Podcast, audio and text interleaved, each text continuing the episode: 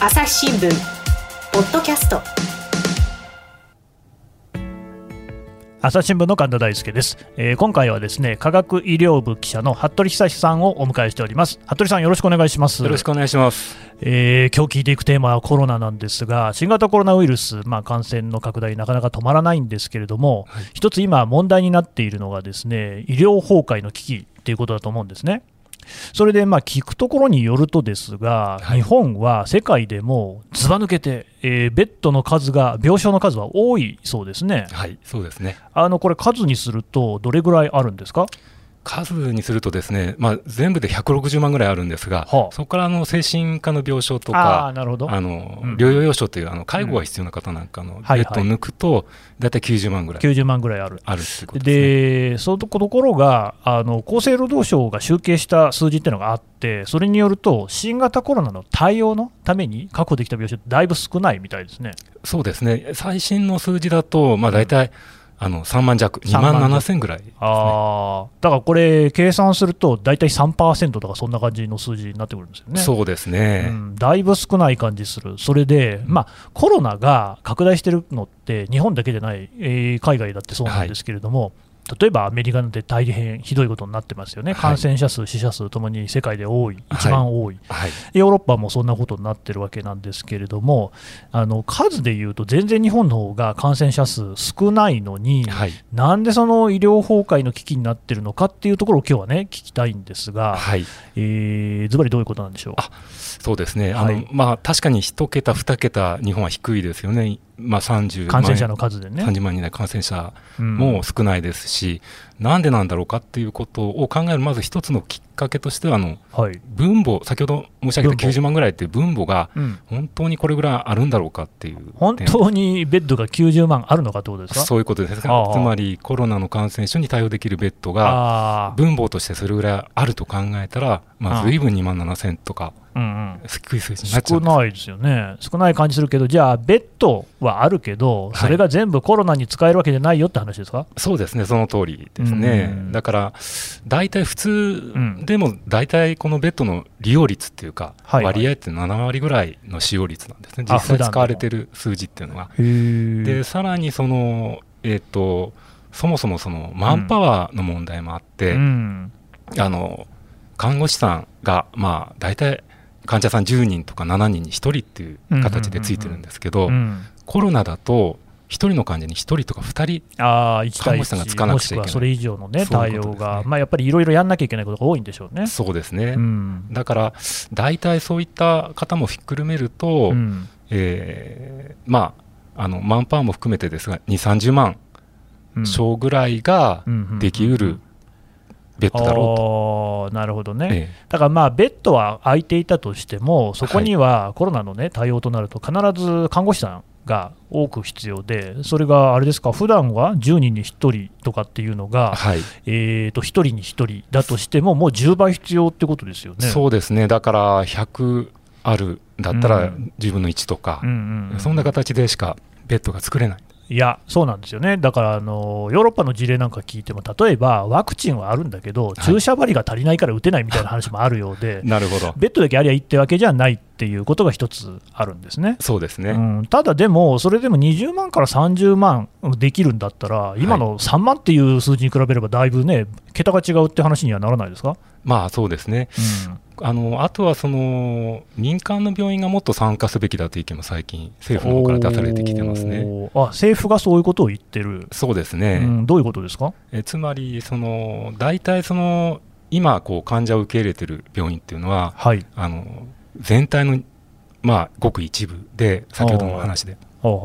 あの公的とか公立病院が多いんですね。公立病院、えー、うん、で残りの多くは民間病院が占めてるんですが、うんうん、この民間病院がなかなかあの受け入れ可能な施設にならないという現状があるみたいですね。なんでならないんですかね。そこはあのまあいろいろだと思いますね。実際、うん、あの厚労省の集計ではあのえーと、民間病院でも受け入れができますよっていう病院はあるんですね。あるで手上げしている病院のおおむねはあの受け入れてるんですけれども、実際に受け入れ実際受け入れてる、はい、ただ他にある病院はまず第一に、うんうん、あのこ病院の規模がちっちゃいんですね。あクリニックみたいなところ。クリニックというか、あのまあ、100床あもうちょっと大きいけれども、えー、そんなに総合病院みたいには大きくないそうですね、まあ、6床以下クリニックとか言いますけれども、はい、要はあの病院の中でも、そういうその患者さんを受け入れる体力があるあところっていうのが、うん、民間の調査だと1割ぐらいしかないっていう調査もあるんですね。ねうん。1割ぐらいしかないっていうのは、やっぱりだいぶ少ない感じしますね。そうですね、だから、そういったところがあの、じゃあ、果たして受け入れてるのか、受け入れる事情がどんなことにあるのかっていうことを、ちょっとあの丁寧に見ないといけない問題ではありますね、ね、まあ、だからさっきのベッドの話と同じで、病院がそこにあるからといって、全部が全部受け入れられるわけじゃないってことなんでしょうね。そうですね、まあ、あの差別の問題で職員、差別。あるいは病院内での抵抗感があったりとか、これ、差別の問題って、例えばどういうことあるんですか、えっと、私もちょっと側聞ですので、あまり言えませんけれども、うん。うん、例えばあの、えー、と保育園に通っている中でその親御さんの方から抵抗感があるみたいな話は聞いたことが、ね、お子さんが通えなくなるとかね、えー、うん、あとこの間ですねあの科学医療部で松浦優子さん出てい。ただいたんですけれども、はいはい、彼女が言ってた話だとその病院であってもですよ、はい、その看護師さんがまあコロナにね、たまたまかかっちゃったと、ええ、で復職したところ、なんかその差別的な、ね、言葉を受けたと、なるほど。そのなんかあのコロナさんが来たみたいなことを、ね、言われてみたりであるとか、はい、あのその人の名字を指して、何々金っていうね、もう本当に小学生かっていうような、ね、ことを言ってみたり、はい、同じその病院で働いてる人ですらそんな感じですからさまざ、まな、ね、風評被害をこう恐れるっていう病院の気持ちは分からなくはないですよね。そうですね、うん、あとは、ま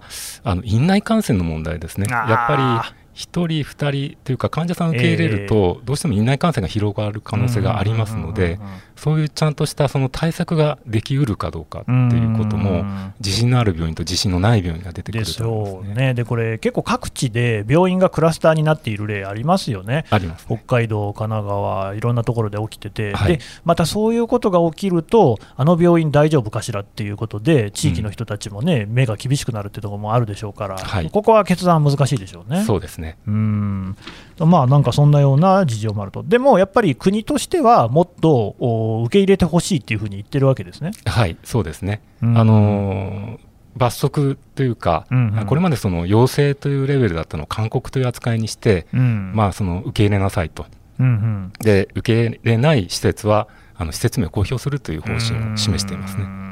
でも今、服部さんが、ね、言ったような事情がそれぞれあるわけでしょ、うん、そうすると、はい、いや、そんな罰則とか言われても、できないことはできませんけどっていう、そういうこう、ね、抵抗もあるんじゃないですか？はいそうですね。だから無理やり何でも受け入れろということを多分するつもりではないと期待はしてるんですけれどもあのその手前の段階でもっとさっき言ってたきめ細かい事情の調整が必要になってくるんじゃないかとあその辺の調整っていうのは、厚生労働省っていうのは、あんまりできてない感じですか、えーと、そうですね、私が聞く限りではあんまりできていない、例えばその、えーと、病院を受け入れられないあ、コロナを受け入れられない病院だとしても、うんうん、他にその支援策がいっぱいあるわけですね。うんうんうん、あのコロナを受け入れている病院が、当然、通常の医療が圧迫されて、うんね、他の患者さんの治療ができないとか、診断ができないという場合があり得るので、うんうん、そういったところを引き受けて、地域として受け入れるとか、なるほど地域の事情に応じて調整をしていくということが必要なんだと思あところが、その調整というのがうまくできてない。そうですね、あんまりなんかなかなか進んでないという声はよく聞きます。いやその例えば東京の事例なんかでも、えーと、3つの病院をね、コロナを集中的に治療するっていうことにしたと、はい、ただそうすると、そこの病院に通っていた例えば妊婦さんなんかが、はい、あの自分がね、お産ができない、はい、でまあ、なかなかね、あの今ね、産婦人科も探すの大変で、うん。はい、でそういう中で、ましてその身重の人が、はい、あの病院を新しく探すっていうのも大変難しい、でまあ、この問題は都の方でですねいろいろ対応して解消したようですけれども、はい、まあ、妊婦さんにかけられるとそういうことっていうのは、たくさん問題起きるのはまあ当たり前ですよね、そうですよね。もともと病院にいるわけですから、ただですよ、コロナ始まってもう1年じゃないですか、はい、その間、その調整っていうこと、全然進んでないっていうのは、どんなもんかなと思うんですけど、服部さんから見てどうですか、えーと、私自身もそのその面の対策が進んでこなかったなっていう感じがしています。あのまあ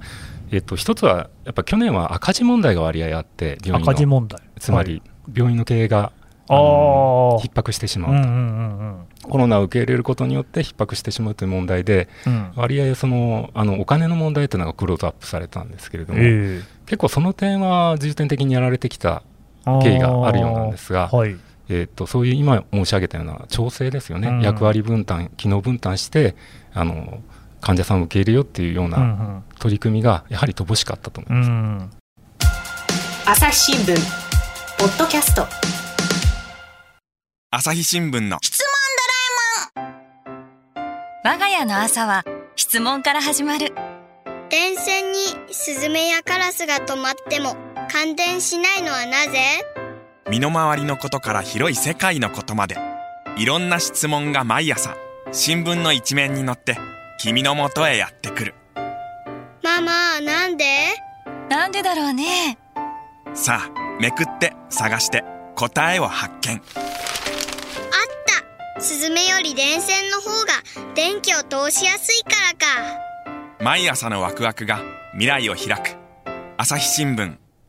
そのコロナの受け入れによって赤字になるっていうのは、まあ、コロナでいろいろな、まあ、それこそスタッフの数もたくさん必要だし、そうですね、他の人は治療できないし、はい、ね、大阪の重曹の病院の場合なんかだと、そのお医者さんや、ね、看護師さんが、はい、いや、僕の専門の仕事ができないっていうことで退職する例もあったりとかで、あはい、まあ、大変だなっていうのは分かるんですが、もう一つ赤字問題ってあったと思うんですよ、つまり、まあ、あのコロナでこう、不用意に病院に行くのをみんなやめて、そうしたら病院が観光鳥になっちゃって、、はい、私もね、覚えてるんですけど、去年の5月ぐらいだったかな、はい、まあ、ちょっとどうしても行かなきゃいけないことで、耳鼻科行ったんですけど、はい、私一人しかいないんですよね、普段めちゃくちゃ混んでるところなんですけど、はい、で聞いたらやっぱりコロナになってからこんな感じだと、で経営がすごく悪化して、看護師さん、ボーナスもらえないなんて、そういう話ありましたよね。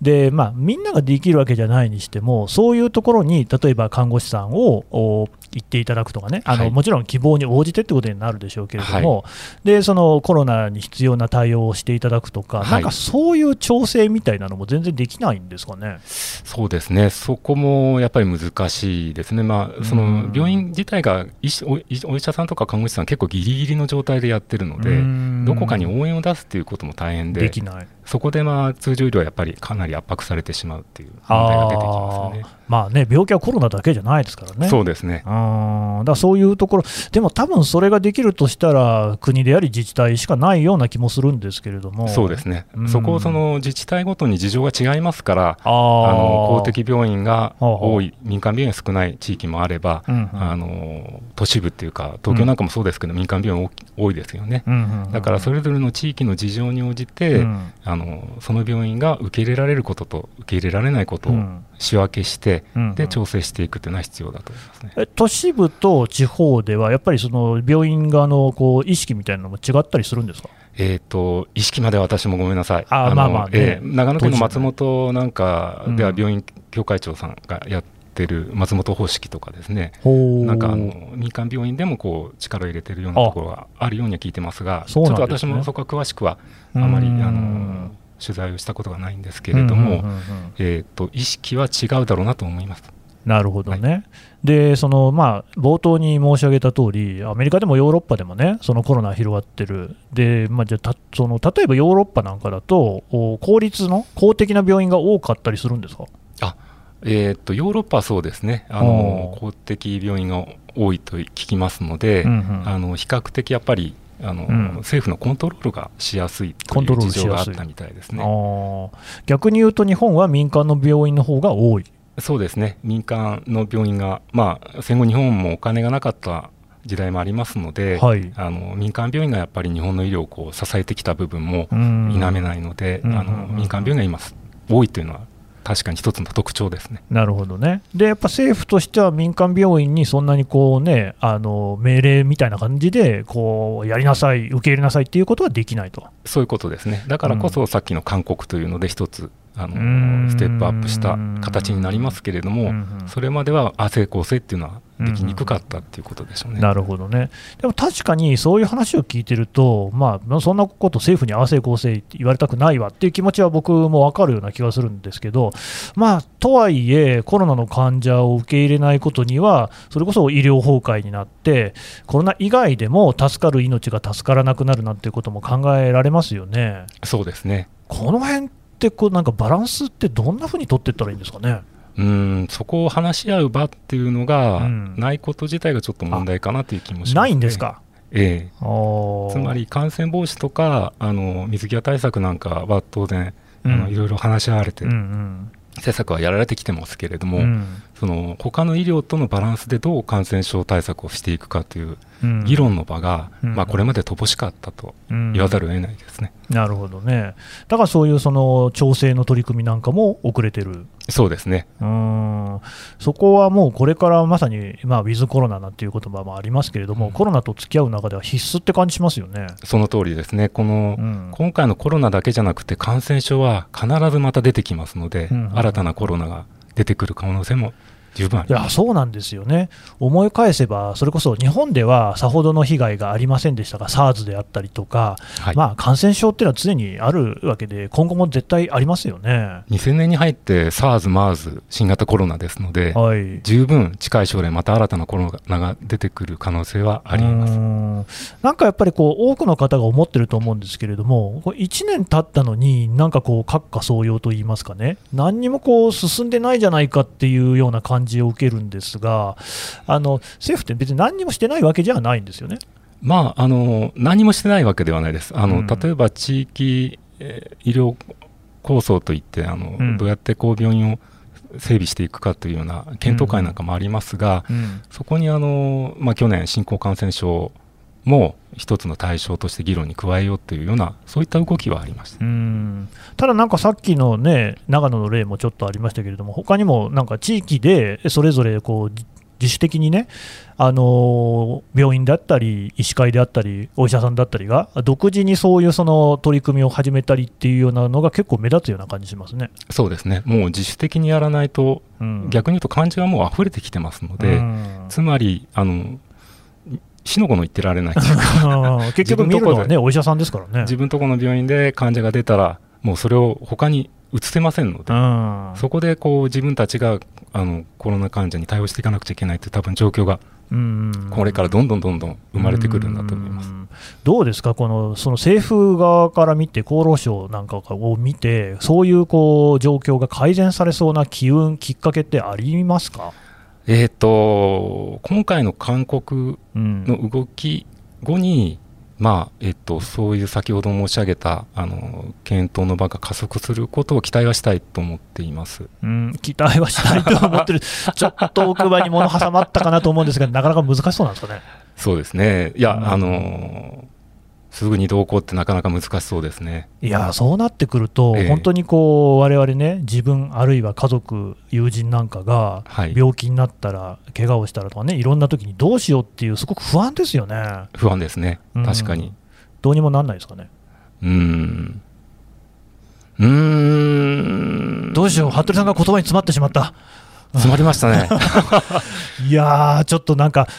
その病床の数が多いとか、すごくね、まあ、医療のその技術に関しても、はい、その医学的にも先進国ではないですか、日本ってね。その通りです、ね、別にあの世界に胸張れる国だと僕、ずっと思ってきましたけれども、はい、なんかこんなコートでつまずいちゃうのって、すごい寂しい気がするんですけどね。そうですね、うん、あのこれぐらい、まあ、正直言うと、これぐらいの規模感の感染で、何やってんだっていう目線は、海外からもあると。聞いたことはあります、ね、やっぱり服部さんもこういうね医療の取材なんかもずっとされてると思うんですけれども、はい、そういう目から見ても、やっぱりちょっとこう残念だなって感じですかね。もちろん寂しい限りというか、残念です。うん。ちょっとなんかこう、政府に提言するとしたら、どんなことを言ったらいいですかね？はい、うん、あ提言ですね。そのどうしたらいいのか、うん、うん、いや、もうさっき申し上げたあの調整の場をきちんと強化するべきだということですね、この病院、あの病院っていうのを、ちゃんとその自治体が地域の事情に応じて、ある程度その差配をして、え調整すると、で当然、その自治体がやることについて政府の方があの全体的にこういう戦略でいくんだということを示して